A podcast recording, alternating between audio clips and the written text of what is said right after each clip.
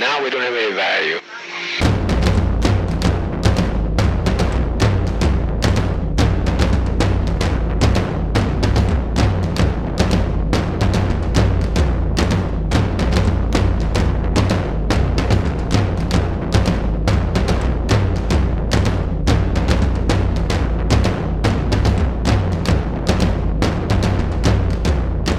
It's like they gave him that voice on purpose to like uh like they're trying to trigger Uncanny Valley. Like they're aware I of it, it. and they're they're like leaning into it. Hmm. It'd be like making an android where you make the face very nearly but not quite human, like nothing's quite aligned right Absolutely. or the right proportions. It's fantastic. Um Hmm. I've uh the amount of like uh post COVID psychosis that I think all of us have been undergoing in the midst of this uh has made me round the dial and now I love Craig. I used to hate Craig. Um would like fill me with like uh like rattling unease. So there's um there's this uh gothic this Victorian era gothic storyteller named M.R. James who wrote um Hmm. a collection of stories called Ghost Stories for an Antiquary. Um that's one of the best like Victorian era gothic horror collections that you could find. And there's a story in it called um it's like whistle for me dear lad and I shall come, something like that. Um Steven Wilson actually based the song on that one.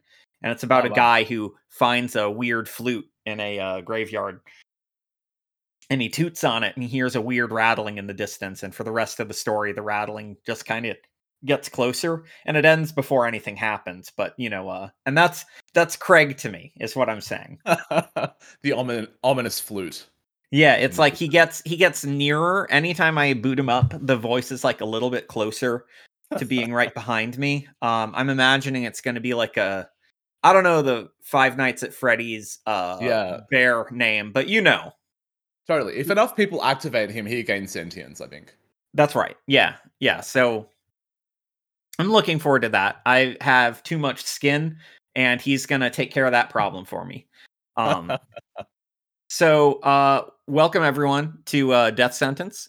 This is uh, kind of a special episode. So obviously, as you can tell, uh, I'm Langdon, as you as you all know. Um, Eden and Gareth are not on this episode. Uh, Gareth, by the way, is uh, this is going to be the first episode out since this became official. He's officially back uh, on the show.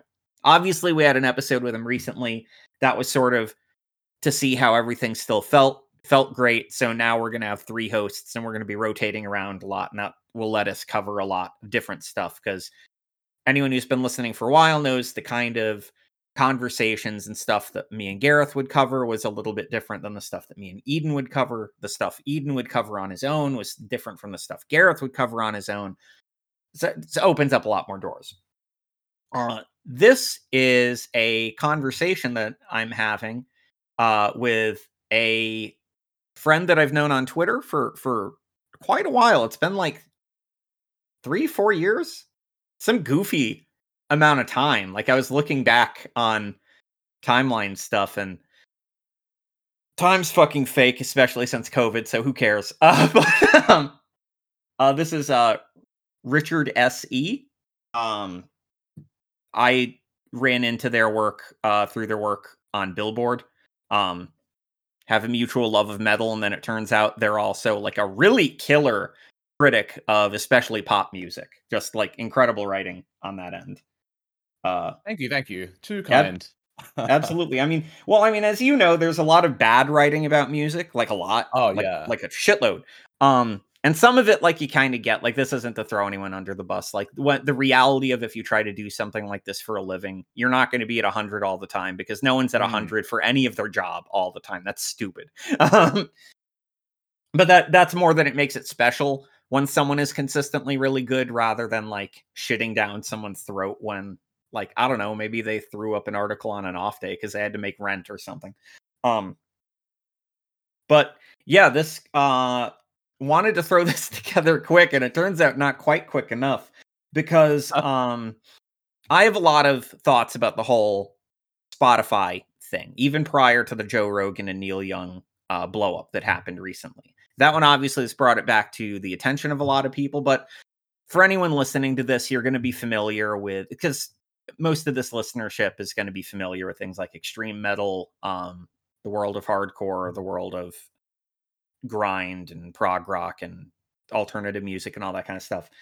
Uh, so the whole buying versus streaming music thing has been in the atmosphere in that space for quite a while, and for obvious reason. Um, you can loop in certain antagonisms, like the antagonism toward Adele for printing as many um, or pressing as many mm. vinyl copies of her newest record, um, which she got priority and that pushed back a bunch of other labels and disrupted a lot of stuff. You see the weird and at times just simply baldly uh, misogynistic uh, rage towards Taylor Swift for blank blank. Sometimes you're like, I can maybe kind of follow that, like if I if I squint, and other times you're like, nah, you're being a weirdo. Like you you picked up a distortion pedal and decided that women are bad, and I don't know why. I don't know how that happened. Like I there's no clear road from one to the other, but you found it. Um but obviously, the Neil Young and Joe Rogan thing brought um, everything to the forefront. And in the wake of this, um, Richard, who's also uh, a really astute critic and uses a lot of uh, Marxist analytic and material analytic stuff, um, I made just this quick thread about like, here are some thumbnail thoughts about this. And I basically went through and was like, yes, yes, fucking mind meld. Yes, we should talk about this. And literally, that was maybe, I think, three days ago, three, four days yeah. ago. Uh, yeah. Try to whip this up quick. And in in the meantime, the fucking hit piece thing happens where someone gains access to the Spotify API and turns every single piece of music that's ever been listed on Spotify into an NFT without the consent of anyone. Which uh that is truly absurd. Like I almost want to think it was like a false flag or something to like, you know, get people even more anti NFTs. You know? It's just so absurd. I have I have a lot of specific thoughts about that one since people have done yeah. already some quick deep dives on like the people behind it. That paints mm. a really um a really awful picture that actually fits uh the general shape, I think, of a lot of our shared uh, thoughts on this topic. So, Absolutely. Um, first, feel free to give a thumbnail on uh, your take on the whole Joe Rogan, Neil Young thing. Obviously, there's a lot of fucking angles to it. So, I don't think, don't feel uh, pressed to make it encyclopedic off the jump. Sure. Well, I mean, I mean, I've listened to a little bit of Joe Rogan, right? Like not that much, but I I guess I get the appeal, like at least in the way that he is a conversationalist and he seems to be like a pretty curious dude, right? That is his appeal. Yeah. But also being like a weird libertarian, that is also his downfall. Um, when you don't have things like fact checking and etc. Um, I don't have that strong opinion on like this the recent like culture war controversy around him, like just by itself. Um, to me, yeah, I do see it as problematic that Spotify have a hundred million dollars to pay him, which is definitely more than they've ever paid any single artist. Um, but to me, it it really highlights like the deeper problems with like Spotify and the royalty distribution method. Yeah. Again, like where is this money coming from? Who is it going to? why you know why is the distribution platform making so much money at the expense of the artists um and like what is the role of spotify in all this because they're not the people who like created the problems with like royalties historically in the music industry. This is actually a problem that's been going on for like a hundred years basically since the invention of recorded music. So I feel like every t- you know whenever we want to blame like Spotify or Joe Rogan, yeah, blame them all you want, but there there are like much deeper issues at the root, and like I don't think we've really come up with a solution for them yet. Like if we can identify yeah. the problem, like that's uh, an achievement in itself. But yeah, what what are the next steps? Who knows? You know. So, uh, as someone who keeps that Hegel on deck, it's now due to reordering my uh, my office space. It's no longer within easy arm's reach Uh, you can probably tell based on my shifting voice that I'm leaning back and gesturing with my arm towards the Hegel. But uh, You're moving through the meta the metaverse. that's right. Um, I'm becoming really shitty looking 3D. Um, Adjusting the reverb on your voice. so uh, I'm mentioning that because obviously, uh, one of the first big things of any kind of Marxist analytic of anything is you got to have your your materialism, you got to have your historical dialectics, all that kind of stuff, and it's pretty easy to look at here, in in a way that confirms basically everything that you said, which is a lot of times we wind up seeing people want to isolate. Um, for the culture war end, they want to isolate Joe Rogan as somehow uh, uniquely at fault, and Mm. even even when you press them on they're like well no i know there's a broader culture i just then you almost want to tell them like do you think simply getting rid of joe rogan and his show will solve this it will certainly solve certain things from being exacerbated but it's sort of like when trump got removed from twitter and everyone clapped and then you're like well nothing's different. We in america we still have camps on the border for brown children being Mm. separated from their families which is happening at the same rate as under trump.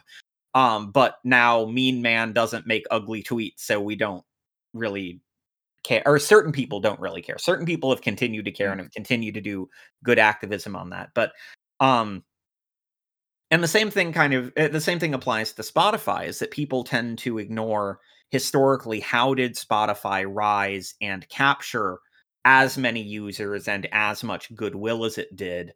Um and that requires that requires as, as as you kind of implied a deeper understanding of the broader material conditions that recorded music has been under for its entire duration.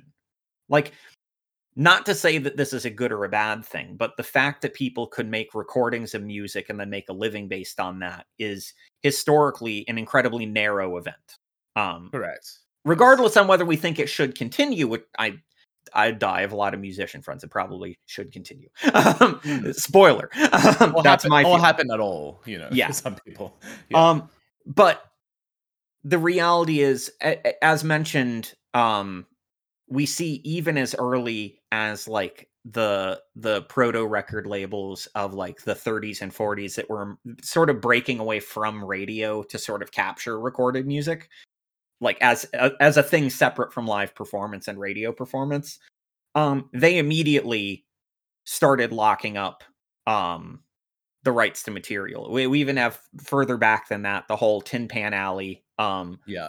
Being named that because you literally had like in Songwriters Row, uh, it got its name for a re- reason. You would have dozens of songwriters locked into a room, and none of them had the rights to anything they wrote. All they did all Mm. day was write music constantly. Um, And, And you until didn't even- recently, until recently, like a lot of the laws around songwriting and royalties you had in the US were actually like written around that period and designed for Yeah. sheet music and had effectively not been updated until um there was the Music Modernization Act of a couple years ago. MMA, great Yeah. uh, acronym.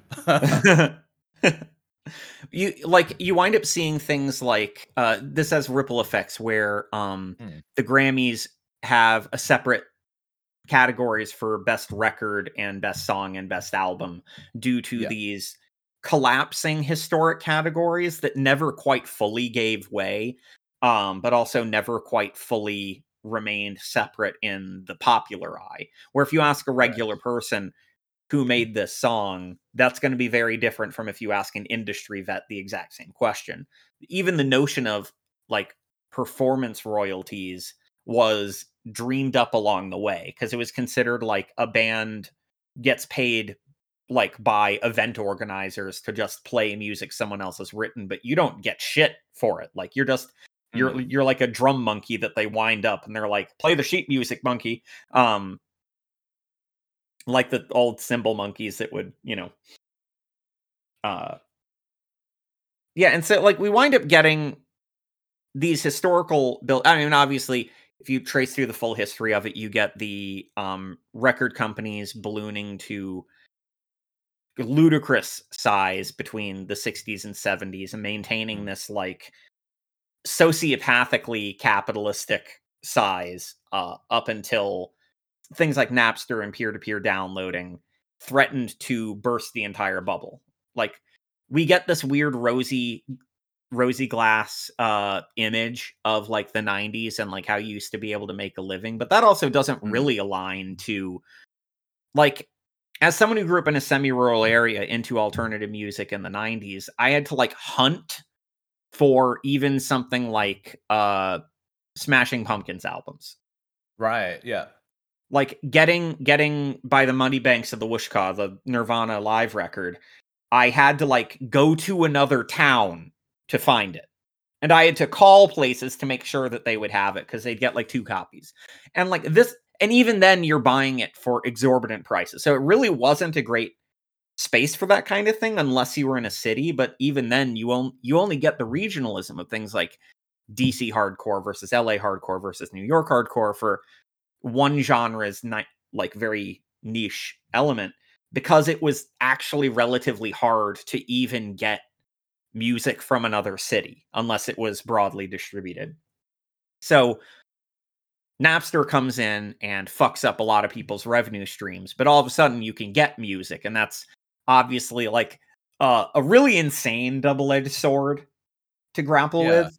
There's a lot of bad and a lot of good with it, and it's not really clear who uh who would benefit from this uh broadly. Yeah, I've actually heard a pretty good like historical counter argument recently. I think it was by um I'm David intrigued. Turner who does a newsletter called Penny Fractions, but he like makes the case that like Napster did not have as direct an effect on the music industry's decline as we think it did. Um, just there was like a there were a lot a lot of other factors, but certainly like in the popular consciousness, Napster is what awakened people to the fact that a the labels were charging too fucking much and not passing that the royalties to the artists, and also um yeah that there was another way. You yeah know? you you wind up seeing things like through the 90s alternative bands like the major we forget a lot of times that the major thing that made you a sellout in certain spaces was signing to a major label and not Mm. because of the notion of now you're going to get a bunch of money and think that you're better than other people it was even things as little as your record will get distributed to stores and that violates some weird ethos of underground metal and punk and el- electronic music and whatever that like no one is supposed to hear your record unless they fucking hunt you down in the woods or some shit. Like Yeah, um so we had a lot of tensions around that and obviously napster leveraged against this already cracked shell uh the classic like maybe it's a brick that breaks the camel's back but there's already a bunch of shit on it um Mm. and spotify if anything is the it, it- it's pretty clear to see in a historical context the first instance of someone at least promising a way to reconcile those two modes of like everyone has permanent access to music now but no one's making anything and we saw Well, what The do you fir- make of the iTunes store just before that? so that comes before Spotify in the timeline.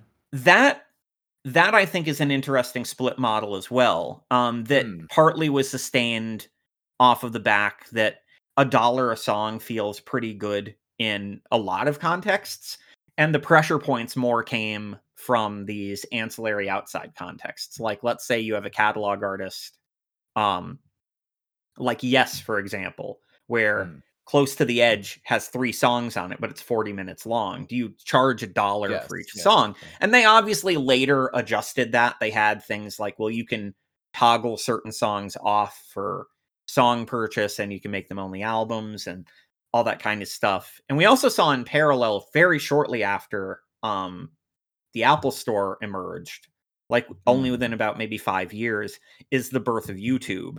Um actually it's a little more than 5 years, but YouTube really being sort of like the first streaming platform albeit still technically illegal in that Yeah. you'd see a lot of people uploading these like really obscure tracks onto YouTube that you could just go watch and they'd have the shittiest videos set to them with like the ugliest fonts in the world and like single color backgrounds um but all of a sudden you could like oh I'm interested in like the dwarves like this this noise rock band that you know I could never find any records of oh their entire catalog is on YouTube um you also had the parallel problems with the iTunes store of who could access uploading music to it. And while there were a lot of labels that had access, you didn't really have like underground music having a real chance there. And so in swoops, like in the late 2000s, this Europe only thing called Spotify that's based out of Sweden and it's this experimental thing. You pay X amount of dollars and you can listen to as much as you want. And they they aren't paying that much, but that's because they don't have many in the way of users and they haven't really expanded to America yet. If you wanted to get an American, it, I think it was inv- invitation only for a while, kind of like Gmail, like mm. way back when. Um, and this sort of begins the bill of sale that that built how they got so many users of like oh we just haven't hit a threshold where we can pay out artists and they present this um what we now know to be a largely fictional uh uh equation for how they generate how much money they get where it's like oh we generate how many sale or streams have happened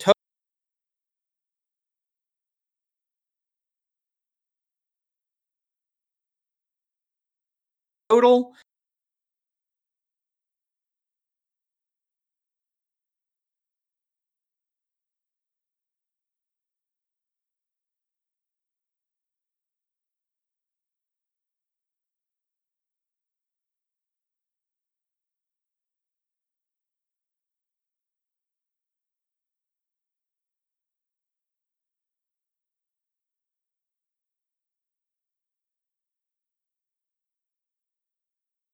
and how much I bought another one at a fairly reasonable price. If you listen to a lot of music, you basically have done quite literally walking up and giving like a handful of pennies to to random artists, and that's not really.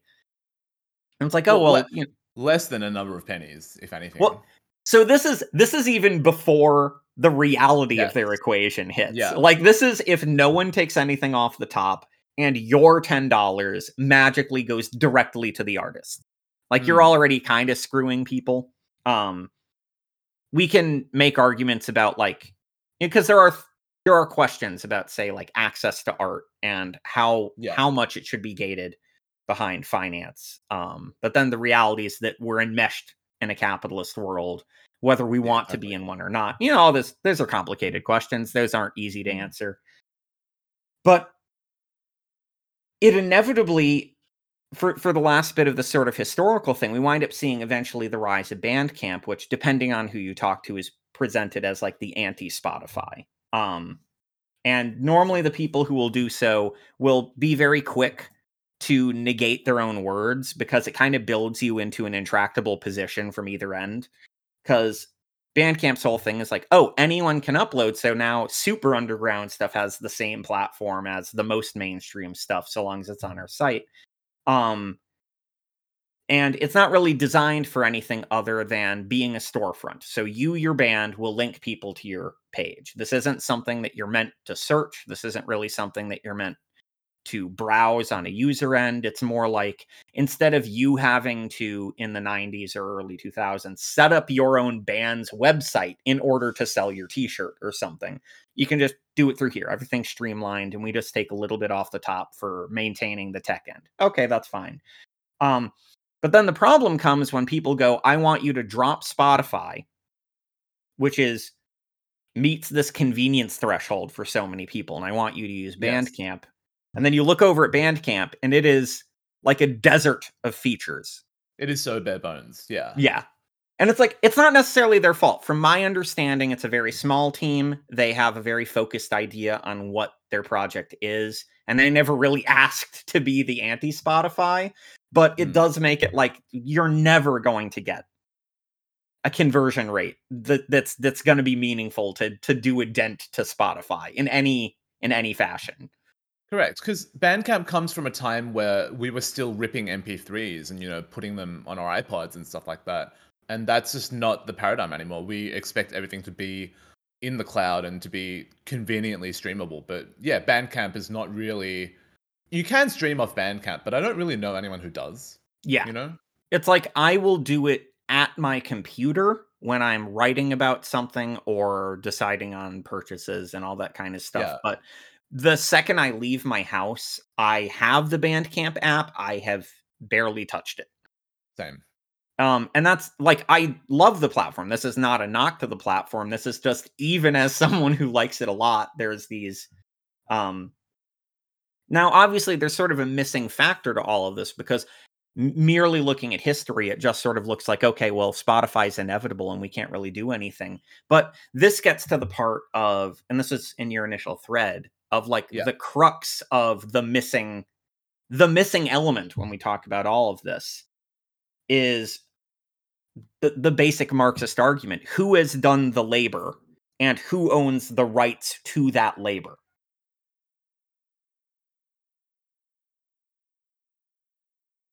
Yeah, exactly. Sorry, you were prompting me there? yeah, yeah, kind of. Yeah, yeah, I was. I this is. I wish there was a. I wish we were on video uh, just now, so I could like point Yeah. directly at the camera. But I'll add. Oh, uh, I'll add extra Yeah. reverb there to make sure that it like takes up a, an inordinate amount of time. Like, oh, he was. Pr- uh, Langdon was was prompting Richard like through through like celestial power there. I'm like still waking up. It's like morning in Australia, so I'm like zoning in to all of this. Um, Look, we keep it raw and we keep it real. That's what people have tuned in for. We're not bullshitting them. I'm not editing this. totally. But yeah, obviously, like the whole thing with Spotify is like they exist and profit off of artists who have created this labor.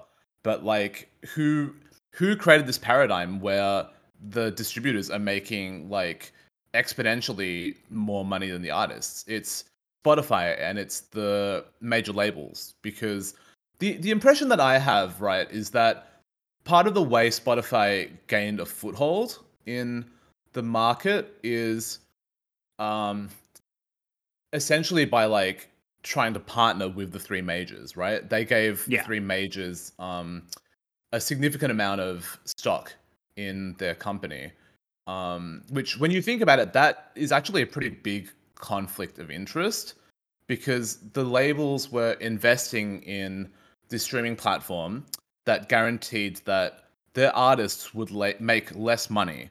But the success of that platform meant that they um, got you higher stock value out of it all. So, yeah, very very strange situation.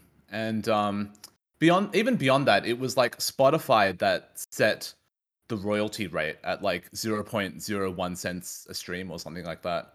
Um, it was Spotify who set that rate. Um, but like, why? Why set it so low in the first place? Why not make it one cent from day one? You know? Yeah. And the answer is ultimately to get a foothold, but to whose benefit? You know? it's so we it becomes the classic um the classic problem when analyzing labor uh and you Mm. can tell who approaches this problem from a marxist versus non-marxist perspective because it's it becomes basically if you're using capitalist logic to look at this at some point you go well this sucks but also um there's nothing that can be done so the end uh life is just bad. And it really it requires the leveraging of going like well the first laborers we should say because it's uh, these aren't the only laborers in the world of art but the first laborers in the world of music are the musicians who make the music. Now obviously you, you need to start building out from there because people playing in their room aren't doing they- they're you they aren't doing anything that you're able to listen to. Um there are some steps there. So they need instruments and cables and blah blah blah blah but they're paying those people already. So that's already taken care of. So we can sort of mentally triage that.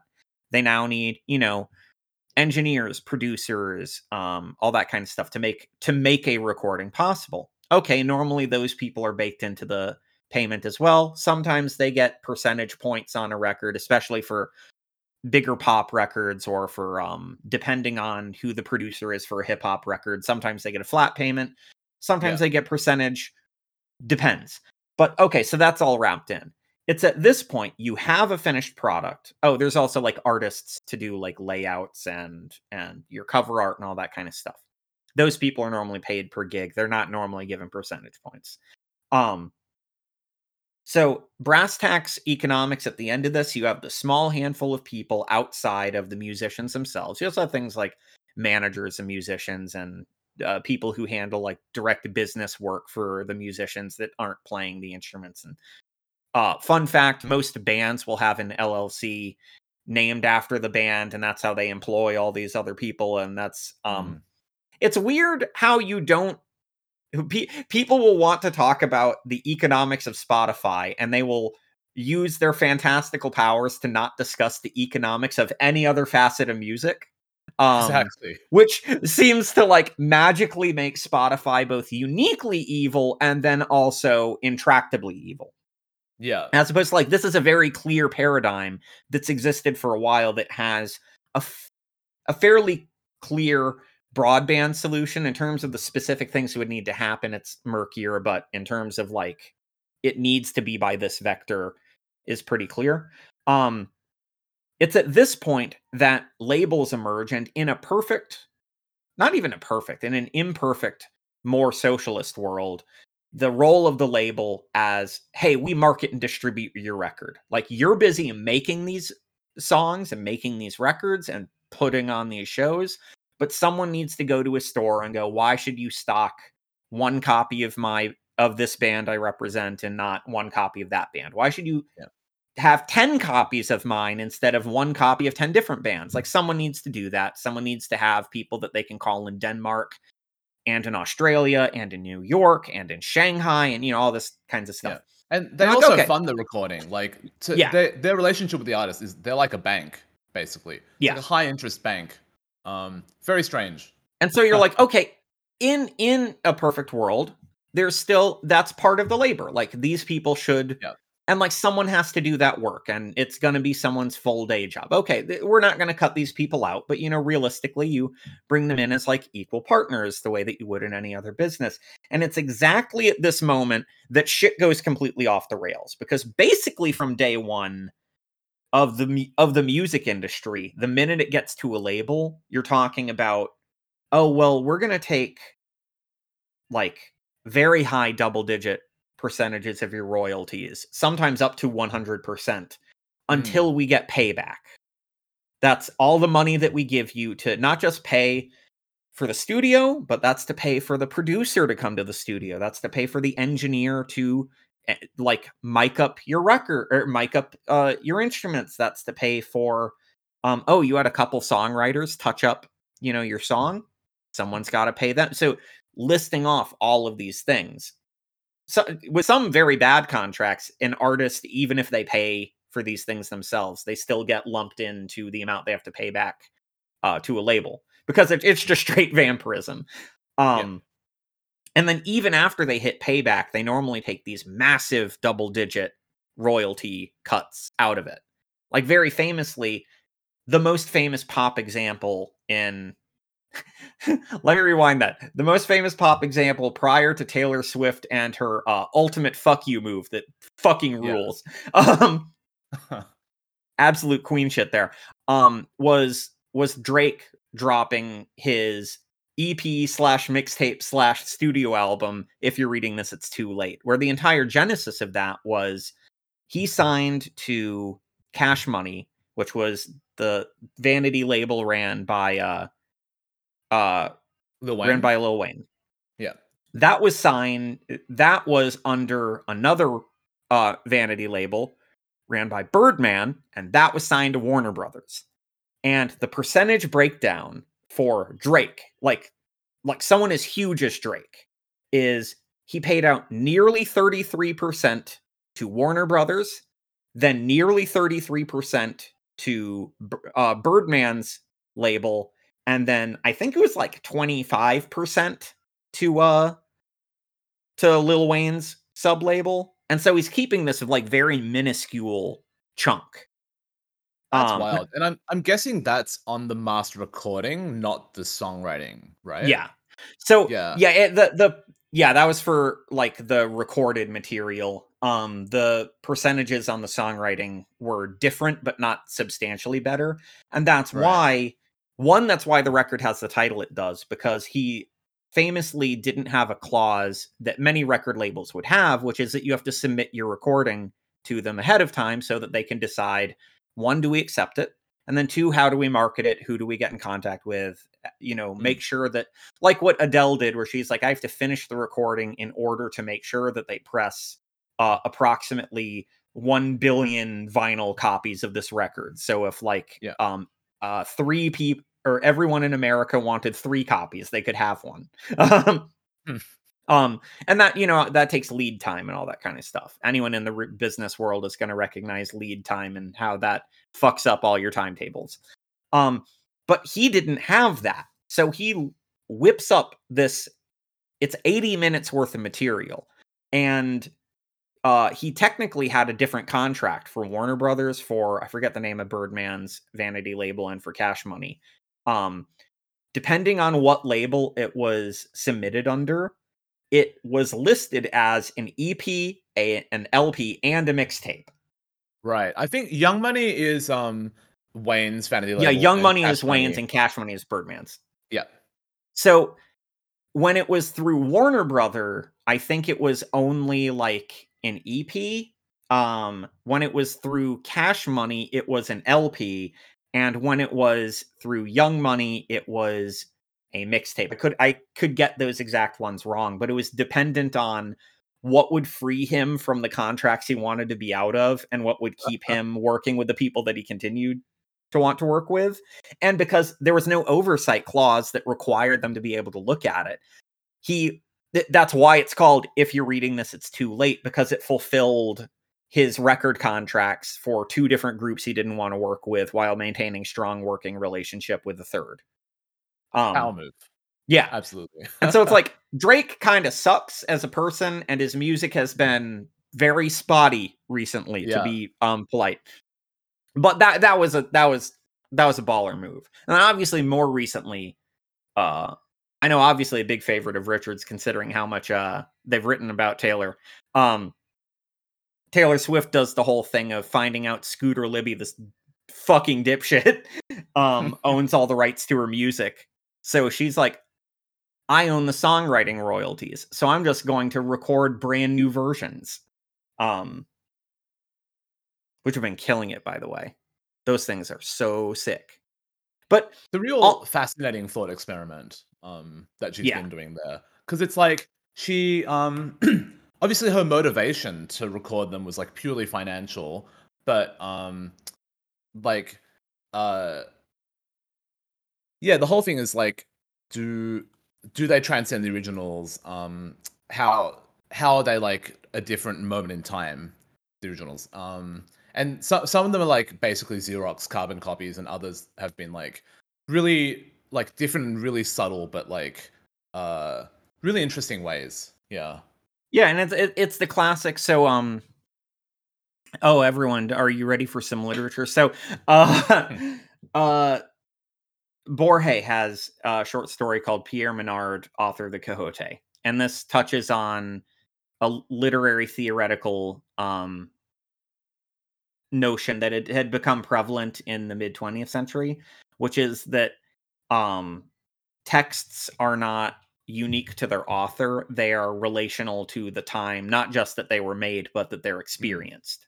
Like a a text can take on a real valence that the author could not have intended or foreseen, but also is um, inextractable from the text. And this is replicated by the character Pierre Menard um, rewriting his version of Don Quixote that just happens to be character by character exactly the same as the original. So when when I say character, I mean every space is in the same spot, every comma is in the same spot. And the notion being that a man of at that point the 1940s writing exactly like a Spaniard from the 1300s, even if the story is exactly the same, it means a different thing for him to have written that than for a Spaniard of the 1300s to have written that. absolutely gus which van is- Sant, psycho another great example Yeah. Um where that that was for people who don't know, that was a shot for shot remake um with mystifyingly enough Vince Vaughn who you can't in my opinion, you can't pick a man who is physically intimidating to play Norman Bates because I'm like, exactly. I'm like, oh, the guy who looks like a psychopathic murder killer is a psychopathic murder killer. That's crazy. That's nuts. Um, but yeah, other than uh, Gus Van Sant was very open about uh, his motivation for doing that, which was wanting to internalize a lot of the uh, a lot of the filmmaking work that Hitchcock did, and it's very different to watch a film than to attempt to replicate it exactly. And you see that in the music world a lot, where it's like when you're trying to learn the style of someone, you're encouraged to learn like every pick scrape and every slide and every like missed note. Um, that's kind of why like learning Nirvana songs properly is much harder than you'd think because they're very Totally. simple. But fucking up the way that Kurt Cobain fucked up exactly is this really challenging thing and helps you like helps you see the song the way that the person who wrote and performed it sees it. And so obviously this loops back to Taylor where the most famous example being her 10 minute version of All Too Well um causing causing Jake Gyllenhaal to instantly die in his home. where everyone kind of knew who it was about when it came out, but like the the level of intensity uh between then and now with the re-release was ratcheted up like 1 billion percent. Yeah, everyone's 10 years older and like still holding that grudge, funnily enough. so, so it's what's important about these is that these are relations that artists had regarding attempting to gain back um actually no we have a third one now that i think about it a third example so it was only very recently let me get an exact date uh so uh 2012 okay it was 10 years ago almost to the day um it's it'll be about a month uh, before the 10 year anniversary of this that Metallica launched Blackened Recordings. Um, Mm. And this was important because this was the label under which they, as a group, put in the joint ownership of their masters for the first time ever. And it's like, that's something to really think about that Metallica, Uh, Mm. one of the top five biggest bands in the world in terms of like they made an entire 3D movie that was two hours long that no one liked or watched. like they had enough fuck you money that they made a very expensive movie knowing no one would enjoy it. Like can you imagine any other band making a two hour long movie that's in 3D and getting it into national theaters at all? Let alone I mean, like you two or Coldplay, but that's about it, right? yeah, and li- those are also some of the biggest in the uh, in like the entire Totally. world. Um, and even Metallica did not own the rights to their masters until about 10 years ago. And it took hmm. them a truly fucking exorbitant amount of money to get that. Um, Hmm. because what's important to know about this, and this is endemic to capitalism, is people don't view intellectual property uh, anywhere close to the idyllic language that they paint it with. It is an Mhm. asset the same way that, and this will become relevant later, things like Bitcoin and NFTs and whatever are assets. They're to be Yeah. flipped, they're to be extracted, they're to be traded. They don't they don't represent anything. They are completely empty signifiers. Absolutely. Um, and this this ties back to Spotify, obviously, because all of these issues predate Spotify, but it's the exact same issue. Hmm. Like for Metallica, it's that it doesn't matter how big you are, and they definitely weren't living small. They had access to a lot of money, but no matter how much money they had, they didn't own their own work. Um, and couldn't. Like they weren't allowed to buy it. It was like, hey, can I purchase this? famous story of the Beatles, obviously, that they um they split over uh par- largely because of the manager that they wanted to bring in after the death of their original manager. And Paul McCartney was like, "This guy's a scumbag and will fuck us." So I'm going to break up the band. And the first thing that the new manager does right after the band gets broken up is auction off all the rights to uh to the Beatles material Mm. That even the Beatles only recently recovered. Um, you have Taylor Swift losing the rights to all of her uh, work.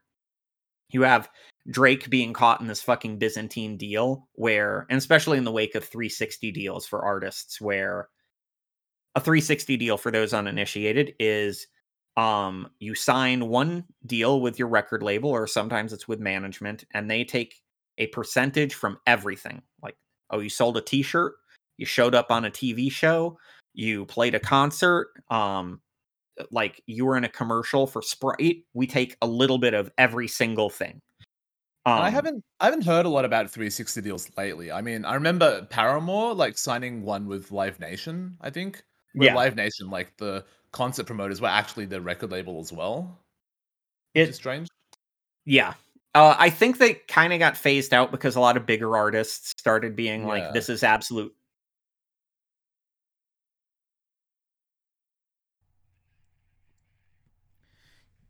It was at this point that our recording happened to temporarily fail, and so I'm going to clap a quick clave for you as an intermission before we return to our conversation about Spotify with Richard S. He.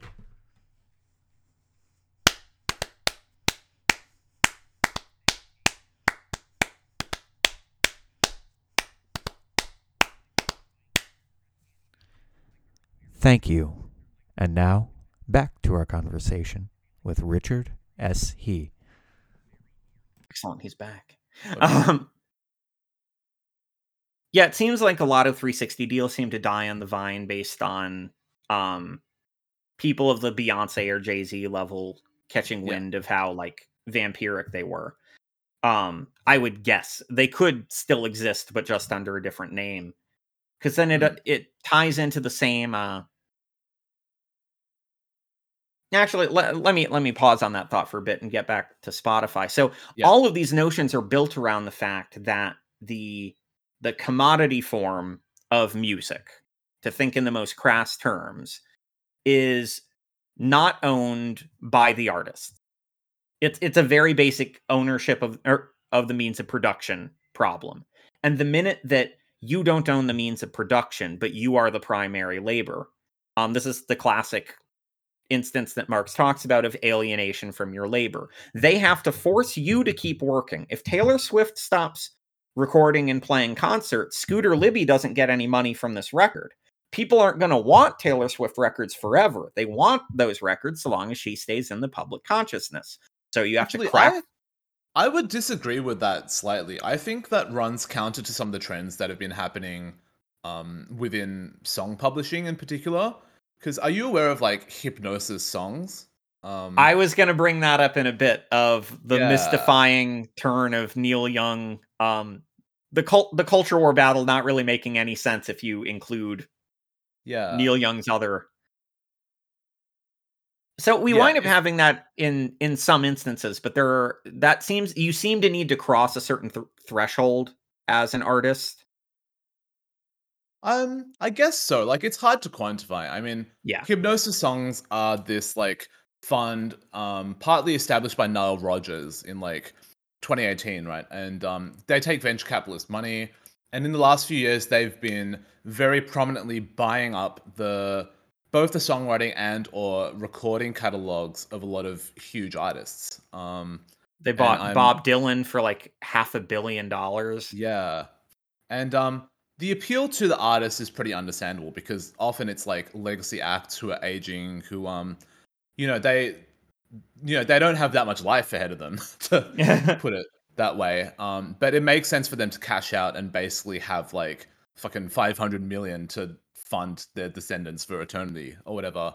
Um so they're betting on that whereas Hipgnosis songs are essentially saying we want to hold these catalogs in perpetuity and perhaps the value will go up even though um even though streaming pays like less than pennies. So it's a very strange situation where like this is kind of becoming not the norm but just a very frequent thing that's happening. Like for some reason um yeah songwriting catalogs have become just very very desirable and like no one can really make sense of the math of it yeah, even on like a pro capitalist like interpretation just And, like, doesn't make sense Neil Young famously sold his catalog, or not famously, I should say. This part was actually rather underreported.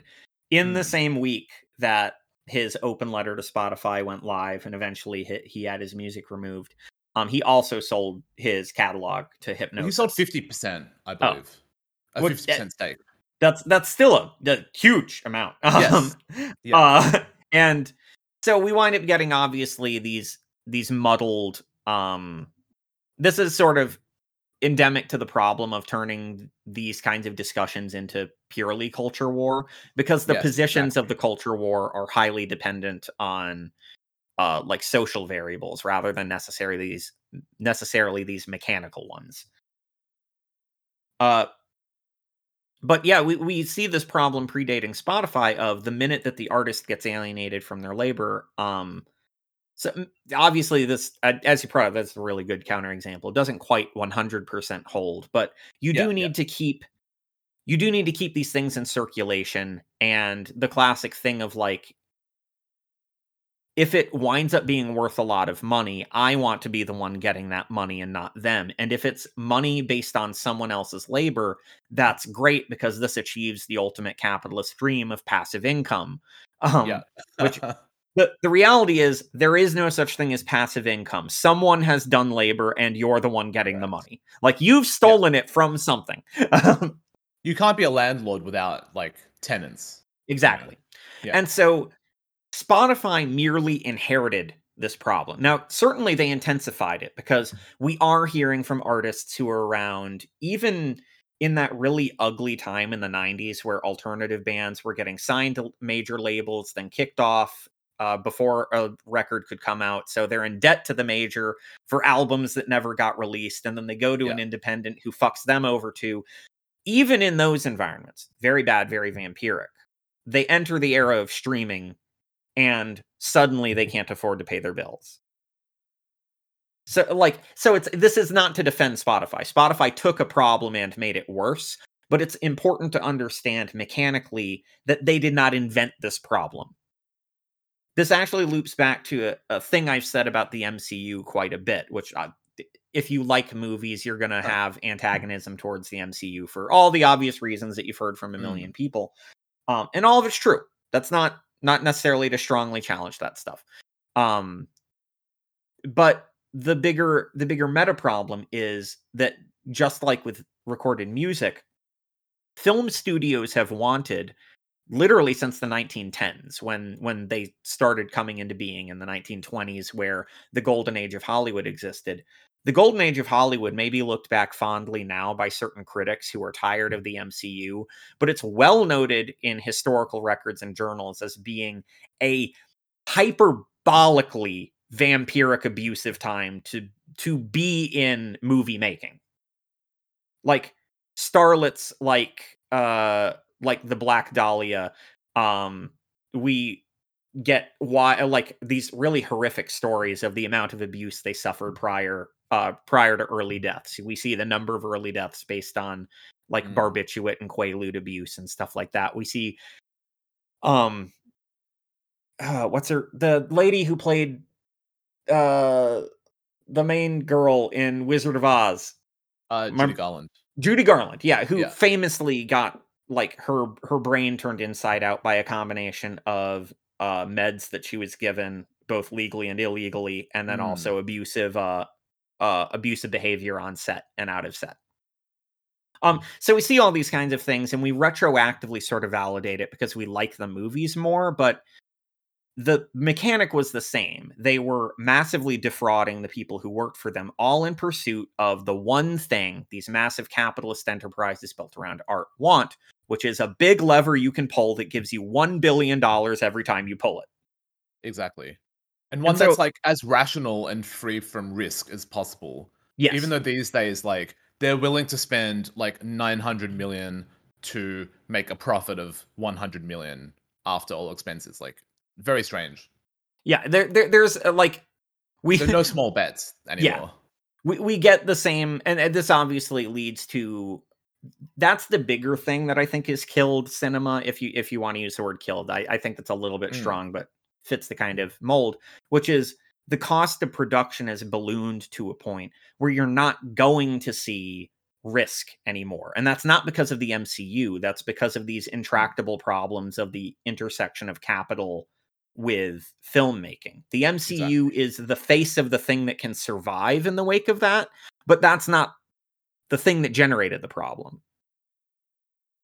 And so, likewise, we go back to Spotify, and Spotify, in many ways, is like the MCU of the music world. This is the thing labels have wanted forever. Oh, we can. Because labels never gave a shit about people stealing music, they gave a shit about losing money. That's it.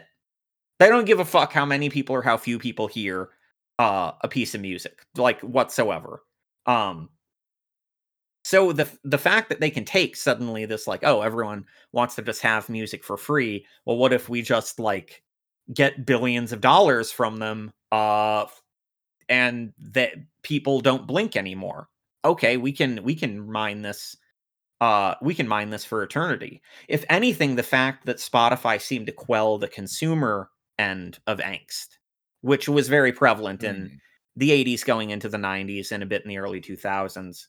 Um, it actually, since you're from Australia, this would have affected Yeah. you substantially more because I know the uh, the import costs for uh, well, actually, the cost of domestic production for things like CDs and tapes in uh, Oceania and also like East Asia is through the roof um, to Mm. the point where often imported music can be cheaper. That's why we wind up seeing so many like J- Japan only bonus yeah. tracks is to encourage the Japanese audience to buy the domestic record that's more expensive rather than literally having it cost less to fly a copy from across the planet.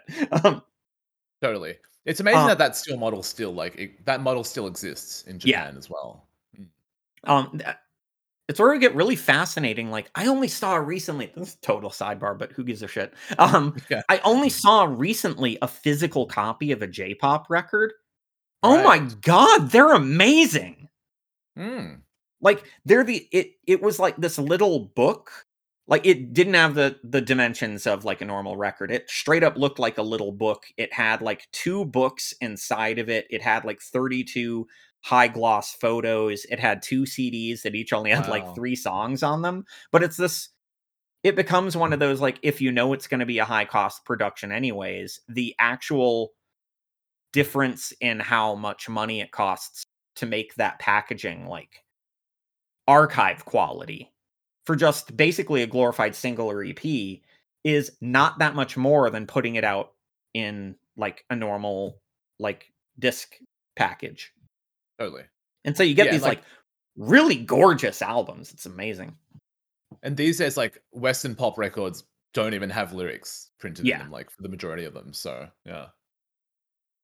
And so you wind up looping this back uh uh, looping this back to the spotify problem once you solve the consumer end where there's no there's no longer any more angst. You're not paying 25 dollars for an album that has 12 songs but you've maybe only heard two because like four have been released to the radio but two never got picked up. So like that feeling of how much you'd gamble and sometimes lose we see it Mm-hmm. lionized by certain people who are like, well, you used to spend time with records and learn to love them. And you go, you are writing out all the people who bought a couple records, went, I don't like most of this music, and went on to other hobbies. Especially in the major label system where Yeah. pop music was, you know, for a long time built around singles and you know, they invented the word filler for a reason. You know? Yeah. And we we also get this weird pseudo history um that's built around sometimes when I I very much hate to say that I'm not the center of the universe, but when people when people like me talk about what it is to consume music as art at some point you want to shake them and be like we are not the majority by a long Mm. stretch the fact that the number one used feature on spotify is artist radios that's not just because it's the free thing that remains usable many people remain free users with the ads because that actually satisfies them the number of people you know that only know the radio singles of certain artists is because they actually don't care to listen to Mm. a full 80 minutes of Nicki Minaj. Mm. They want one or two songs that they think are pretty good and then they want to move on. Like they want music to be the background of their commutes, of their shopping for groceries, of uh the little moments like that. Like they're not their their time at work. They're not looking to have like this intense personal relationship that some people are me included you included many of our listeners included. Like that's not the normal relationship as much as we But- love it. Yeah, ultimately that's why Spotify is so successful because they've turned music into a utility. It's like having music on tap, you know, where before Yeah. you had to get like you, you you had to like walk out and go to the well to fetch your water to shower with or whatever. It's yeah, music on tap. Just Mm. turn it and it's there. and the classic thing of like you used to have to put on a radio station but then you'd also have to like trust that that station wouldn't ever play stuff that you thought sucked ass Yeah. Um, this became a big problem if like uh we can point specifically to the death of rock music in the popular space based largely around how radio didn't know how to how what to do with it after a while where if you listen to alt rock radio in the 80s you're hearing one it's largely left of center dial uh position to get it and you're getting things like REM you're getting uh Dinosaur Jr. you're getting uh you know uh Screaming Trees you know all this like wonderful Mhm. varied alternative music. Early 90s hits Nirvana breaks you know grunge is everywhere. You start getting these better dial placements so regular people can actually fucking get the station. They don't have to live within walking distance of a college. Um but somewhere in the mid 90s they start putting on frankly some of the worst goddamn music i've ever heard just because it also happens to be alternative rock. Because you know every genre has greats every genre has schlock and they start who fondly looks back on i don't know candlebox or like Mm. mid-era bush um It's Like, a get a classic example of like a counterculture art form being co-opted and gentrified Yeah. ultimately. And maybe that it wasn't even their intent, but that was where it ended up, you know. and so we wind up getting in america we get uh communications act uh the clear water clear communications act i think that's Clear what it's called. channel.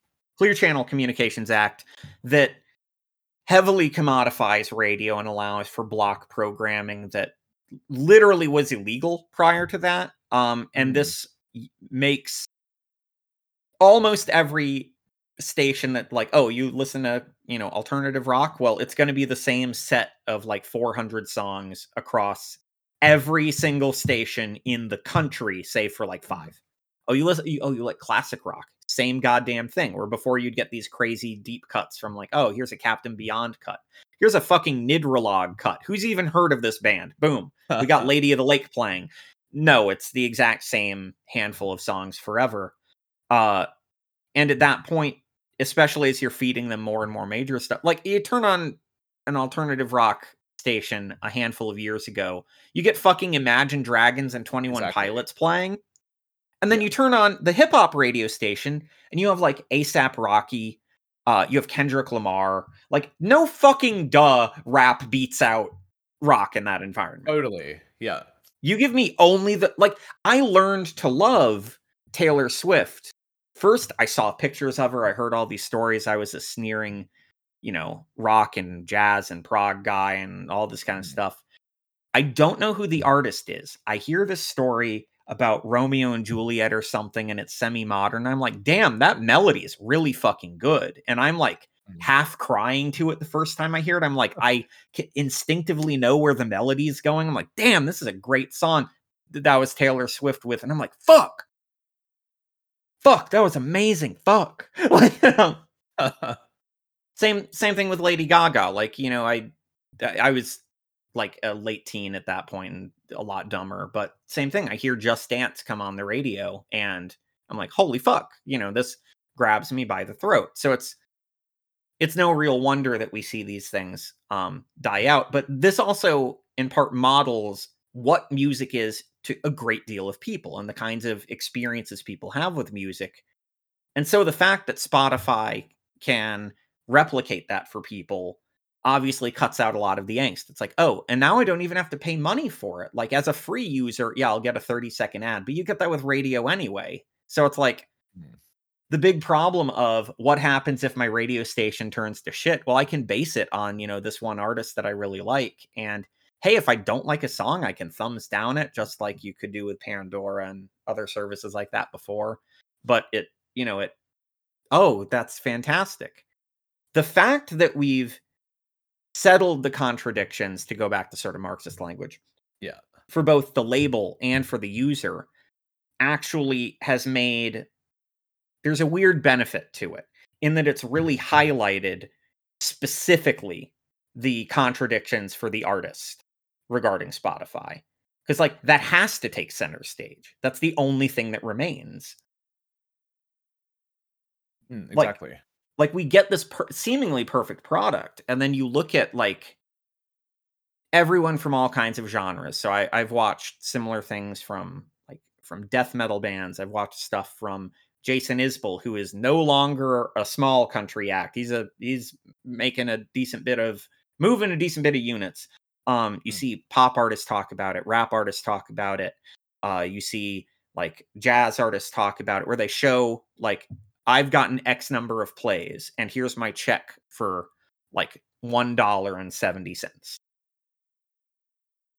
That yeah and you um you compare that to like spotify's own rhetoric which is Yeah. um daniel ek you know the ceo has said very very often that spotify exists to help 1 million artists to be able to live off their art um that's something he'll say very often in like the artist for spotify website which is a website designed to help artists like navigate the streaming algorithm and playlists and supposedly gives you all these tools to be successful but it's like you've created these conditions and um, this whole 1 million artist thing it's like just not true. Like they're not putting in any like any steps to make that viable like ever. So that's where we get certain things like where the question of where these revenue numbers come from starts becoming mm. this really big it seems like this really fine grained point but it only become it the fine grained point balloons out to this very major component for discussing these things precisely because as you work through all the mechanics of something like how this works the precise leverage point for where the rhetoric falls apart starts becoming more and more specific and to to a certain person who cares about problems that makes it a bit more tedious and difficult to follow because a lot of people tend to follow more these broad rhetorical strokes like that's why we see all this traction for Spotify when it comes to like bad covid information. When Joe Rogan is not the only person spilling bad uh covid information and he's also not the first one that Spotify's had present. Like we have a number of musicians who are fucking stupid um, who promotes some very very very bad thoughts um this isn't to say that Rogan shouldn't be held accountable for that but it's more that like people are willing to be moved by these bigger rhetorical things granted the nearly a million dead in America alone Mm. that's a pretty good reason to care about COVID stuff.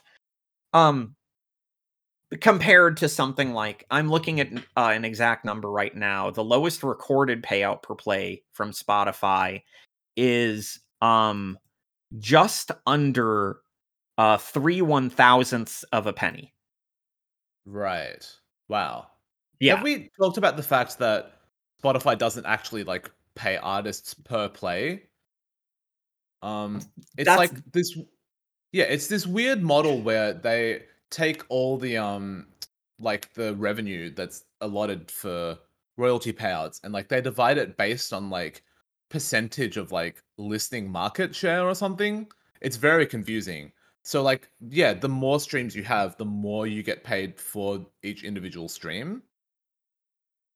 Yeah, and they they obscure exactly how the uh, the formula works. The way that they say it, it makes it sound like it's a classic tip jar where it's like Mm, if a hundred dollars are put into the tip jar and you work sixty percent of the clock on on computer hours, then you get six dollars, and the four dollars goes to the other person that you worked with. And that's how they paint it, but that's not actually how it works. Um, yeah. and like people like artists have wound up saying like if we had some specific thing to look at like specific number we could debate that number. We could talk to spotify about that number. And the infuriating thing is some some people have gotten it. This is where unfortunately support for someone like taylor swift on my end has to drop back down because she famously held out she famously held out of spotify because of the fact that they don't fucking pay anyone and she's like I barely get money from my shit because of the weird rights ownership stuff that goes on. So, and I value my work, so I'm not going to do that. But this led to the least, the worst kept secret in the music industry of like the year that it happened. Of her people were able to meet with the Spotify people and work out a much more favorable rate, where basically like her plays were weighted significantly higher than other plays when calculating how much money she'd get, even for an individual play the Beatles did the exact same thing. Um, right. I was not aware of that facet of it because I thought that her condition of joining Spotify was that they pay artists royalties based on free streams as well. I that was that was a portion of it. Um, there was right. also the like I want to.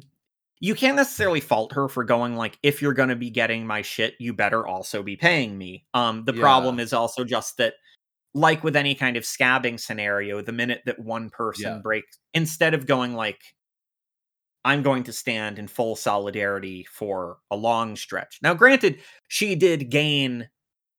She did gain something for most artists, where most artists who sign up for Spotify don't gain anything for any artist. So it's mm. it's obviously complicated, and this isn't to like slag her, um, because that was a pretty big thing to win for people. It's just the classic thing, especially in a Marxist mode, is what is going to sedate the revolutionary consciousness versus Correct, what is going yeah. to inflame it and what is going to give like liberation for people. Obviously, that's a complicated thing. You can't throw that entirely on the back of one uh, pop artist, even if she has a lot of clout and is, you know, doing mm. doing great work. That's not really fair because it's not a project for one person. And this sort of builds into it becomes very necessary for people to stand together in the wake of that's right uh let's let's hop into this part the fact that someone in a tech company was able to get a hold of spotify's api so to clarify what an api is it's a fancy kind of spreadsheet that computer programs use and it's like a table of all of your information here's the id for this song that's mapped to this album that's mapped to this artist um, for every single song, every single album, and every single artist that's on Spotify. They got a hold of this and then turned every single item into it into an NFT, all without uh, any attempt to reach out to any of these people to see if it was consensual, uh, and immediately listed them for sale. Mm. And of course, um we don't even know what's for sale. Like literally, yeah. we don't know what they are defining as the NFT. Is it the artwork? Is it the song? Is it the recording? We don't know. Yeah, it's like the copy on the website says own your favorite song, but then when you look up the fact that these people don't own the rights to the song, it starts yeah, it raises very very obvious mechanical questions of like yeah.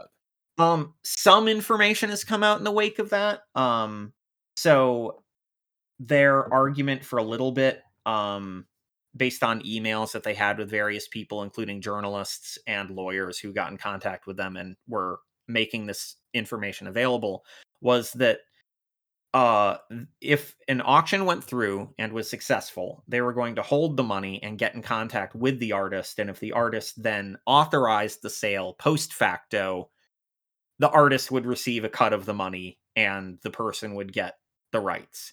So um they were attempting to like hold an auction and then for like your things in your house and then go up to you and go someone's handed me 600 bucks but they have to take your kid. Do you want to sell your kid for 600 bucks?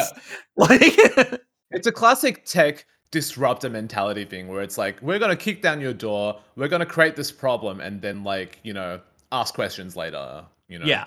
And obviously this is all um, massively illegal um, yeah. and it turns out even with america's byzantine copyright laws that only really protect so this hits at the other thing that like intellectual property um isn't isn't necessarily a bad notion but as it stands in western law the legalist constraint of it highly favors massive rights holders. It doesn't favor mm-hmm. an artist. It doesn't favor a working musician. It favors Sony.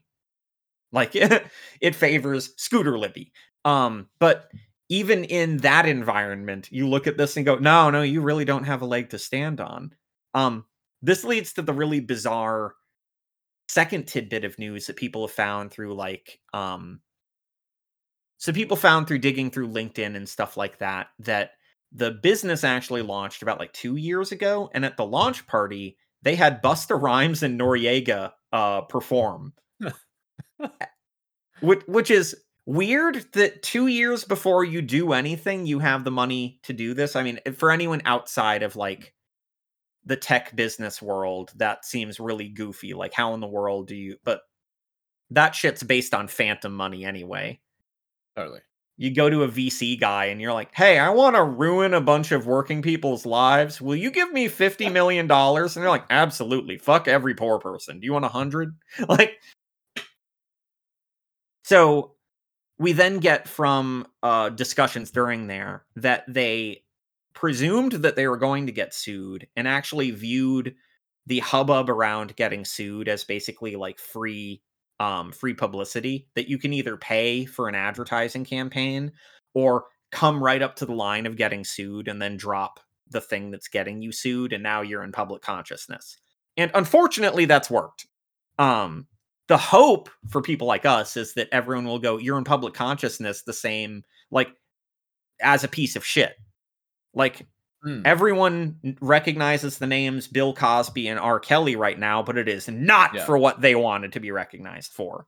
And, you know, God willing, it remains that they're viewed as monsters, you know, until either they magically like uh change all of reality to make up for what they did or just whatever. Yeah. I'm all about rehabilitative justice. I don't know what in the fuck they could possibly ever do, but like Restorative justice by restoring, you know, our, ourselves to like a past dimension where like none of Right. it happened. correct the timeline. Like Yeah. this is this is a perfect scenario where it's like, all right, um, R. Kelly. So we want high speed rail across America, and it's really hard to find people to do it. So I'm gonna pitch. Do you want to like? Do you want people? Do you want us to tell people that maybe no, no, you did the human slavery thing too? No, you're out of luck. I don't even want you touching the railroad. Now that I think about it, God, what a horrible person. Oh, I made I made my own mood sour thinking about him. Oh, what a god awful man. But um uh he's uh ugh. but yeah, so like we wind up seeing uh we wind up seeing these vectors emerge where they're like, yeah, no, no, we are fine with getting just barely sued because then everyone will everyone will know our name. And all we have to do is relaunch it in a way that some people like. And all of a sudden we've retroactively validated and this sort of feels like Mm. B- because we live in a horrible parody of real life and no longer real life anymore like we departed real life quite a while ago. Covid and Yeah. trump and all that has been not the moment we left the shores of reality. These are sort of ephemera caused by leaving reality. Um we're a deeply diseased universe. Uh i've become in fact a cathar. I believe that god is real um and he's evil and punishing us and He's life us, is yeah. actually hell and we must struggle against god yeah Mm. mm-hmm. I like that. Yeah. yeah i've i've suddenly become religious but only in the sense that uh i must wage war against the divine for leaving me in this rotten planet We must attack and dethrone God. It's like a Final Fantasy game or some shit. Absolutely. I mean, what is Final Fantasy about but a bunch of virtuous femboys finding out that they live in a society that hates them simply for being ultra strong, ultra sexy femboys, and so they have to kill the only person responsible for it God. Exactly. Femboy Beautiful. supremacy. Absolutely. We get femboys, we get cat boys, we get cat girls. We get, we get, we get. Uh, oh, oh man, I'm all about this shit. If you can put it on a body pillow, I support it. That's the apex. That's that's the apex. The Darwinian in me is like that's what that's what the final stage of humanity looks like. Whatever's on a body pillow. I wish I was kidding. I've been thoroughly poisoned by anime at this point. I respect it. Um, uh, so we wind up to HitPiece. I, I'm gonna Yeah. posit something, right? I I have a bad feeling that this is going to set a precedent, not for themselves, but for someone else to like Yes. do it better. You know, um, to do it with actual cooperation with artists. Because there's one one thing I've heard recently is that like I listened to a podcast with like Devin Townsend and um, Yeah. M Shadows, like the singer of Avenged Sevenfold, where Devin's just hearing out M Shadows about all his ideas about NFTs in the metaverse and such. Um, he's at least fairly articulate, even if I don't agree with him. But he he's saying one thing, which is that like in seven years or whatever, like all royalties for music will be distributed on the blockchain. And his reasoning behind that is um, because supposedly it's like um, verifiable and it's foolproof and whatnot, and it's like transparent, right? You don't have to involve a record label in Fury. But however, that also leads to a problem where the actual like royalty stream can be flipped and bought and sold as an asset like much more easily than the way Hipgnosis and all of them are doing it. So yeah, we may that may lead to a scenario where like artists are writing songs and then like instead of trying to profit off the royalties, trying to profit off selling the NFT of the songs like the the songwriting like rights or whatever, which might lead to like more short-term money for them, but within the like broader music industry system like breaks the you know, breaks it even more. We actually see intention from uh, documentation from HitPiece for exactly that kind of scenario and this sort of pairs Yeah. with daniel ek's um quite uh it's it's hard to stress how apocalyptic it is when a guy who owns the method of distributing your work to most of the people in the world realistically is telling you that you have to produce music more often or you will not Yeah. make money and giving you tips also for how long your song should be and all these kinds of that article he wrote is fucking bizarre and insanely out of line. Um, but it's just so this that actually ties into the thing I was um was getting at before with HitPiece is the capitalist acceleration of something Spotify already is, much in the same Exactly. way Spotify is an acceleration of what the frisson of labels and peer-to-peer streaming was. Um these things are logical antecedents of one another. I mean, that's sort of the thing that gets lost. And this is also why, like, if you've ever talked to your Marxist friends, they get really, and anarchist friends as well. This is one area where there's like complete agreement that when you break working people, and in this case, musicians are working people, um, the the people they directly surround themselves with are, are the same. When you break them from the direct control of of their means of production, the direct ownership of that, you start creating these weird contradictions that until you fix that base relation will mutate and mutate and mutate and mutate into these ever more byzantine forms. Like the notion of selling the nft which is a representation of your revenue stream which is itself a representation of your intellectual property rights which itself is a representation of the song itself or of the recording of the song which is a representation of the abstract song which doesn't exist Yeah. um is like quite literally i'm describing the the series of legalist um alienations that get out to and you have someone say that the only real value is in this shadow of a shadow of a shadow of a shadow of the actual work and realistically when we get up to the point where you know people are saying like well the notion of trading intellectual property doesn't even make sense how do you sell the notion of an idea like how, how does that make sense that Hmm. this would be turned into a commodity form? And then we have someone go well what if i turn the notion of a commodity into a commodity and then sell the notion of that commodity as a new commodity? Um there's no upper limit to how far out you can alienate this.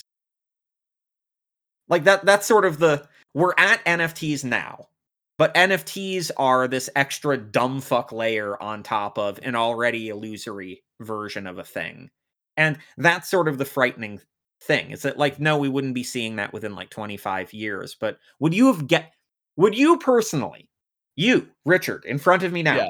have guessed that we would see anything like nfts representing abstract revenue streams that you could sell 15 years ago I'm going to say absolutely not.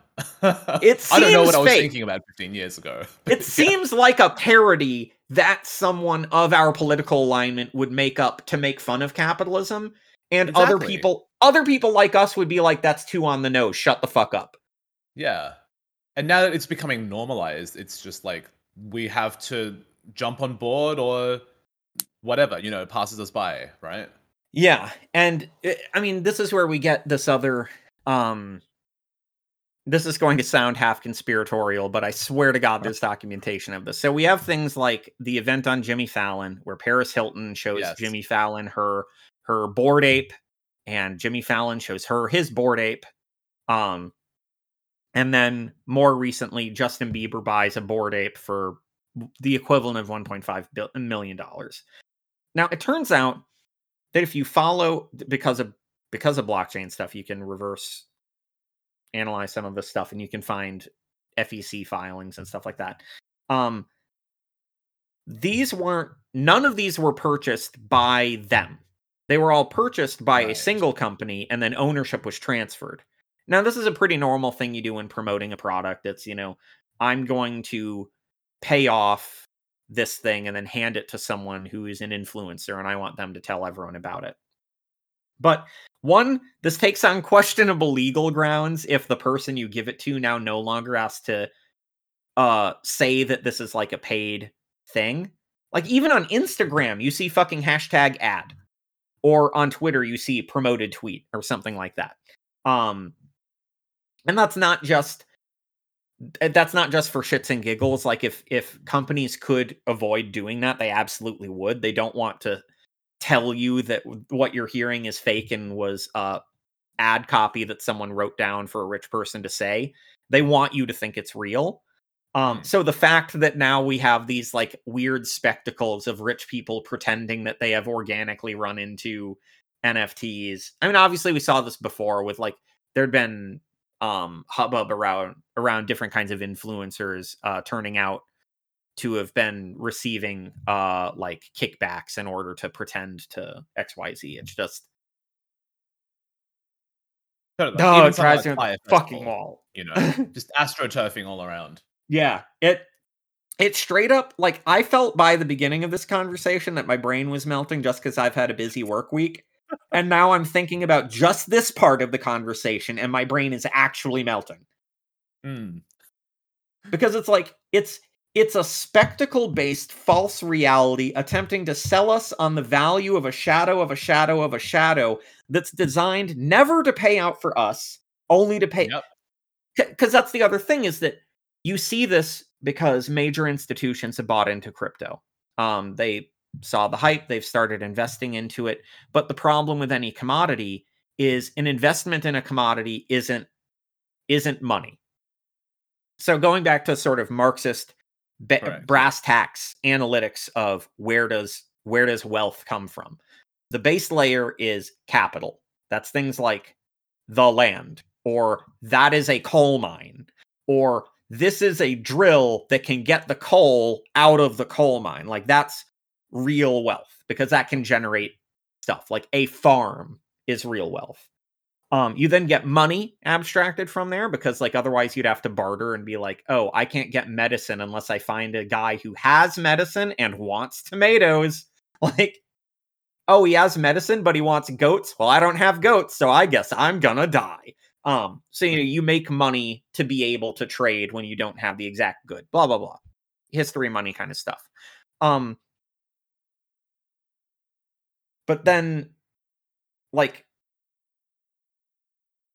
man, my brain has already turned to fucking goo. It's just like the the breakage of uh oh, it's a stock stuff. When you're buying stock in something, so like when you're investing in something, the way that these big companies invested into crypto, you're not you don't have the capital, which would be, say, the machines that are mining the crypto or things like that, and you don't have the money. You have basically the proto NFT, uh, a Mm. stock ticket that says this represents money you can cash out for. Now, the difference is this is only one layer abstracted from reality. So, likewise with a bank, if everyone who had money in banks withdrew in cash all the money they had, you'd bankrupt the bank before everyone got their money because the bank doesn't actually have that much. Um, and but we're generally kind of fine with that because the notion is that would require everyone to cash out at once. But this represents a problem that you then can scale up to something like an NFT. Let's say I'm a big Mhm. company and I drop millions of dollars into acquiring this stuff. I only have millions of dollars on paper if at some point I can get that money back. If I can never get this money back, if I can't get people to want to buy fucking bored apes, then it doesn't matter that I drop 5 million. I basically threw that money away. So you wind up getting these kinds of motions typically because someone somewhere has dropped a lot of money as an investment and is frantically trying to kick up desire so that when you're buying like let's say when you're buying ethereum you're buying ethereum from one of a million fractured accounts that's maybe held by a bank. And this bank goes who fuck yeah that's like that's a weight off my shoulders because now i have real money and this guy has the fake money. If something terrible happens to the fake money fake money and it crashes tomorrow i don't give a shit because i got real money again. Mm, because ultimately this ties back also to what songwriting royalties are. The people who scooter libby doesn't care about taylor swift. He cares about will this make me money? This is like the microcosm of the problems of the capital world the world of capitalism versus the world of people owning the means of production uh writ large. It, it becomes this tr- the only thing that trickles down is poison and uh increasing psychosis. And brain rot exactly. Like the whole thing is it really make it does not make sense for anyone including like the people at the absolute top. They just find a way found a way to like gamify the system in a way that in theory works for them right? It's like i i have to i'm half doing this conversation so that i can make sense of it in my own oh yeah. Absolutely. I'm gonna have to re-listen to this and like take notes. Because it's like yeah. I mean, because this is exactly like when I was riffing on Twitter about the same kind of thing, and then when you were Yeah. riffing, it's and other people that we know that like uh, we both know a lot of people who write about music, who are musicians, who work at labels, who work at magazines, all this kind of stuff. Everyone's basically on the same page, but it's this. It almost feels like these structures are deliberately Byzantine and one million layers abstracted from reality so that you feel like you're crazy before you get anywhere close to understanding them. Yeah, I mean, and that that's us and people who are familiar with like Marxist uh, analysis, let alone like the average consumer who Yeah. the free tier, you know? And it's like it's not even just those analytics, but then you also have to know like the field that you're analyzing here, where a lot of these Mm. details are deliberately kept obscure. Fuck Yeah. you, Sonny Bono. that little rat man. Cher was always the good one. Um, she was. yeah, it's just like well, at least it will only get worse and then the earth will die, I guess. I Mm. guess that's the silver lining. uh Yeah, so I on that put- I can put forward like a couple of potential positives, I guess, which is um I, I've talked about the idea before of like actually no, my, my idea is irrelevant. It's not about me. Um there is a um a union called the Union of Musicians and Allied Workers, I believe, who um they are advocating for Spotify to raise the rate to one cent per stream, basically. And um that would most- massively change the lives of a lot of working musicians. Correct, and that's over a hundred times the current royalty rate, at least for um for for master recordings, right? Um, and so one of their most prominent members is um Damon Krukowski, who he was in the like lo-fi indie band um Galaxie 500, I think. Oh, great band. Great, Yeah. great band. Um, so he is Damon K or Dada underscore drummer at tw- on Twitter, and he tweets about this stuff a lot and in ways that are like really uh relevant to like the current paradigm because we have people still talking about like Steve Albini and what he wrote in the 90s or whatever and um to a degree that still applies but um we got to update like our sources. In a sense. Yeah. So I would say follow him. He has a Substack, um, Union of Musicians and Allied Workers. Um, they have also, I think, through their campaigning, they have also gotten like the UK government to have a series of hearings about the digital royalty rate, um, which has also gotten a lot of musicians involved um, to speak to Parliament there. Interestingly, like one of them is Nile Rodgers, who co-founded Hipgnosis song. So he's like trying to advocate to raise the royalty rate, supposedly for like musicians as laborers, while also owning the back catalogs. Um, very strange. Yeah. Um, uh, uh, uh, coalitions make strange bedfellows. absolutely.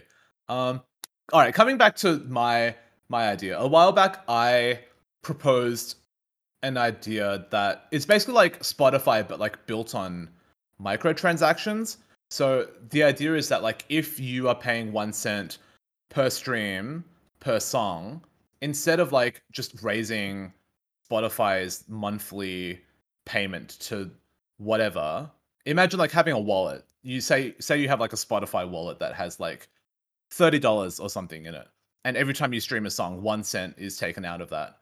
Um, to me, like in theory, that's very affordable. Like that's where the digital royalty rate should have been set like 12 years ago or whatever when Spotify were founded in the first place. Because it's like in theory, if you listen to hundred songs a day, you're spending one dollar a day, and that's not going to break the bank for anyone, right? But that Yeah. has lifted the royalty rate like a hundred times. So I'm not saying this is going to like fix Spotify or fix capitalism, but it's like not that hard to think of a mechanism where it at least functions. You know, yeah, and maybe it's Spotify like, could charge like uh, an administration fee on top of that just for their own profits. I mean, Yeah. I even think like the amount that I listen to music uh, versus what I pay on Spotify, and then because I'll admit, I'm saying this not just as someone who cares about this. I'm saying this also as a longtime Spotify user because Yeah, to get back to the yeah. consumer to get back to the consumer things it is the only thing that interfaces across every single stereo that i own and interact with in multiple houses like when i visit my mom Yeah. i can use it there. When i visit my friend's house i can use it there. When i go to work i can use it there. When i'm in the car i can use it there. Like literally nothing has replicated that. And i don't think we're going to this is i got i got called a libertarian from someone based on saying this which i find fucking insane. Um, yeah, and like i'm literally a communist correct. but okay. Um, yeah. of saying like we're not going to be able to simply go so this this is the part where sort of touch on like pie in the sky dreams. We see some people Yeah. going like well the way around it is people need to go to their library more and check out records there and it's like Not gonna happen. not going to happen. This isn't to say that they should should or shouldn't. That's clearly not going to happen. Oh people should um go to their local record store more. A lot of people are going to their local record store. The problem is most people don't love music that way which is hard to fathom sometimes and sucks hmm. but like that's like i'm willing to pay 30 bucks for a nice quality vinyl of a record that i really love that has nice packaging. If you tell another person they should spend $30 for something that has basically two songs they want they're going to tell you to fuck yourself. And that's Even so, that's the way it is Yeah, if you follow the rabbit hole of production and the environment, the environmental impact of vinyl, like that's a whole nother can of worms. Oh, yeah. you know?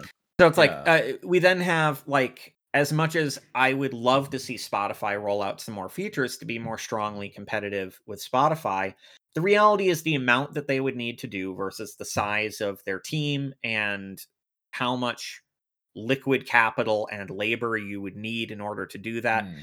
not not realistic. I'd love it. I if I had a if I had a magic wand, I would basically give Bandcamp all of Spotify's features and call it a day. Be like, just go on Bandcamp. You can buy the record and you can do all this other stuff. But that would require a magic wand. So yeah, short of that, like you either have to make a better program than Spotify that does all the things that people value. Um, because because that's the other thing. Spotify is not hurting for money. They are not operating in the red when it comes to the amount of income they make versus the amount of money they pay out. That is not the problem.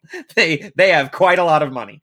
Um, the problem is just who gets the money. The classic problem under capitalism, and that's where I think about how much I pay for streaming services that for like TV and movies that I'm going to be honest, I barely use. I'm spending most of my time with music and books and writing um and have for a long time. That's just my lifestyle. It's not better or worse Mm. than people who like TV, just how I live.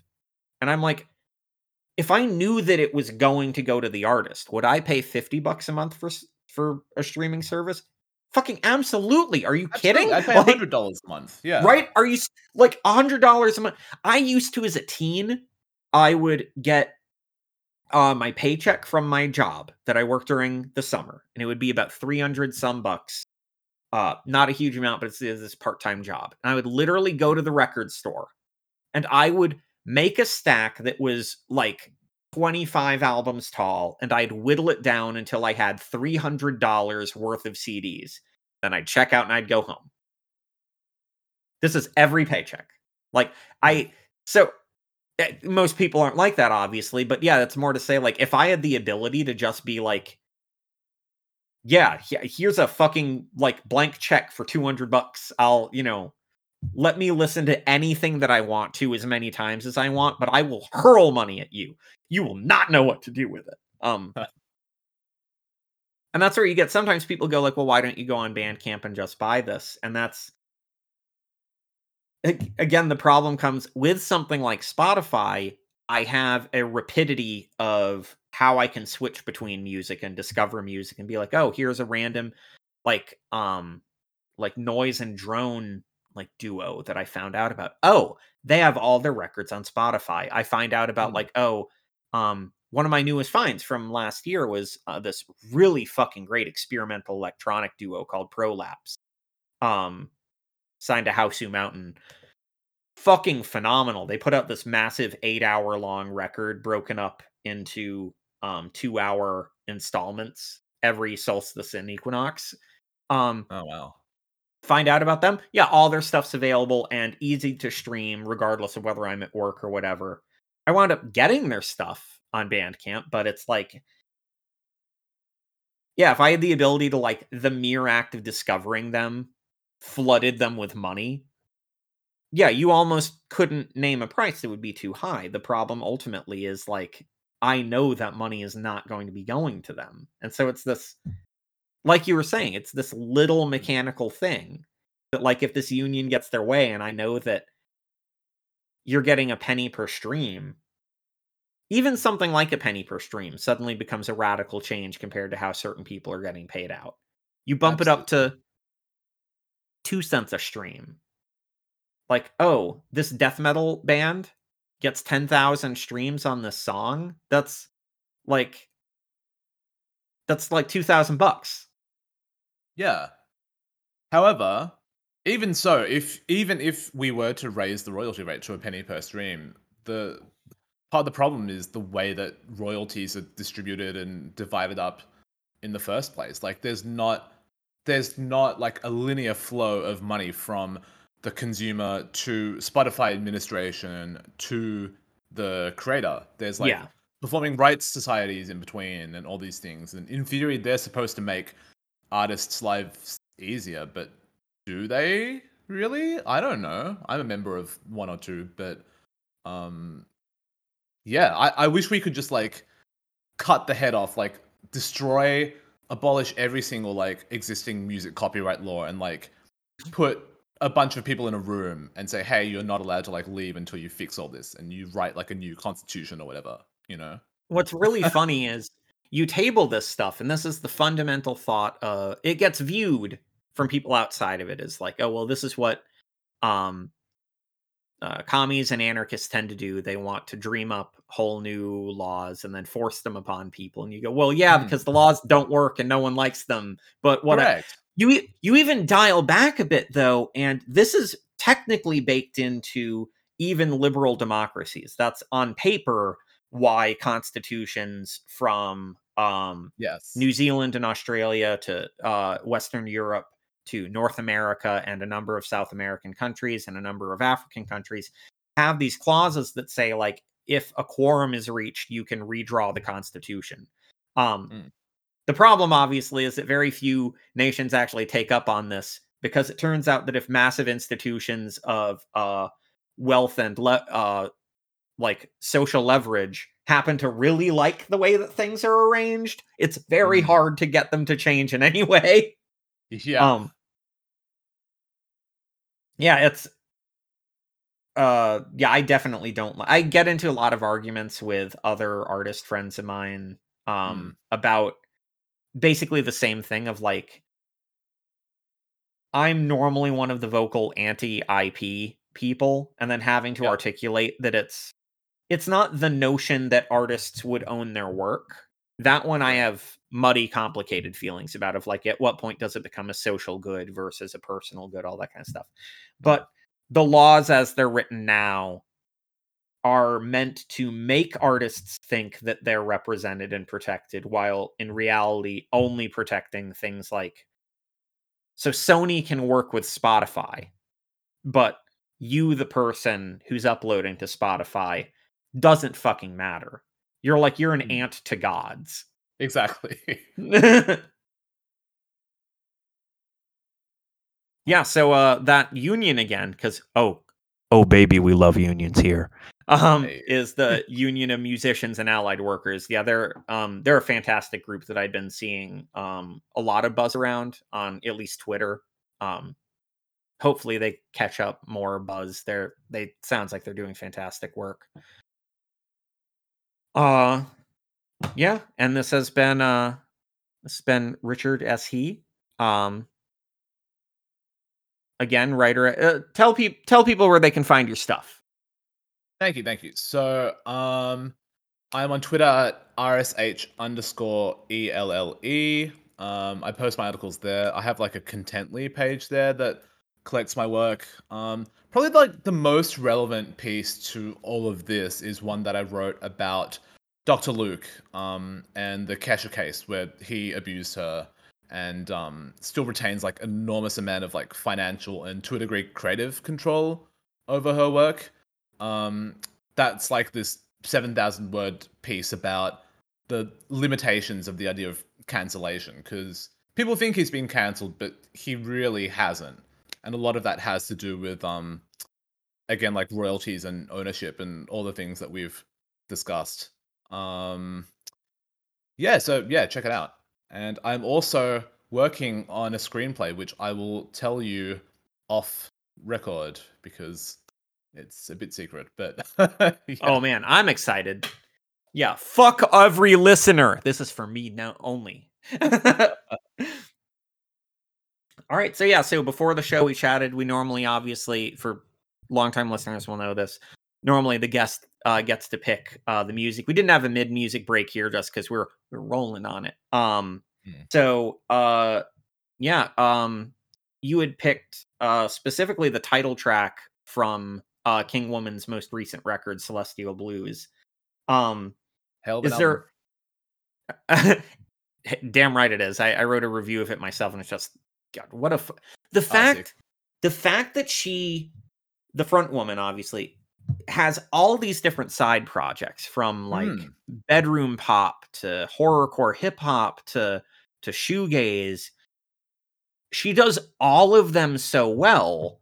Mm. that I was under the impression she might not actually return to King Woman. I thought it was going to be like, you know, Right. she's going to put out one to two records of any given style and just keep moving. The fact that she came back and then delivered a record that was so strong, I thought was just this really wonderful gift. Um, It seems to be her main project, right? As far as Yeah. I can tell. Yeah. Yeah. it's um, I you know, obviously, especially with someone who's as multi-talented as that and is demonstrably multi-talented, you don't necessarily want to take for granted any one specific project. Um, Totally. because you know we, we see that a lot like uh the early days of someone like Steven Wilson where he was rotating so quickly between you know like incredible expanding mind fuck and Bass Communion and uh obviously porcupine tree and then like all these other like uh, blackfield all these different kinds of projects um, where you were never guaranteed that you're going to get two records from one project. You know, the fact that I don't know, it's just like, oh man, this fucking rules. Um, to be fair, I think they had been, I think I think the record li- uh record contract they signed did require them to record more than one album, so feels like it was Yeah. inevitable. But um, sure. yeah, still, uh, did you have any like uh reason behind picking it, or just that it fucking rules? It just rules. Just thinking about Chris Esfandiari, you know, Renaissance woman that she is. Very cool lady. Uh, yeah, no, that's that's a good enough reason. Um, all right, yeah. So uh, next time it should be me and Gareth talking about John Darnielle's new book. Um, uh, we're gonna see if that actually is the very next episode. These things, you know, change around in production, and we keep it raw, so we never fucking know. Um, that's a fancy way of saying we don't plan very well. Uh, uh, so this is uh, this has been uh Richard, and this is now Celestial uh, Blues by King Woman.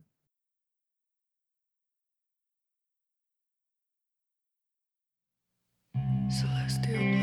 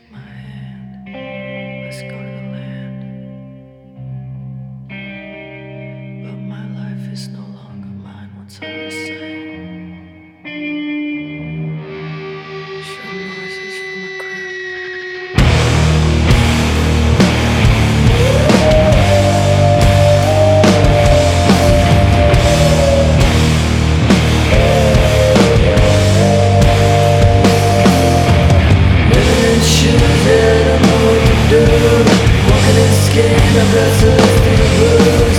Looking for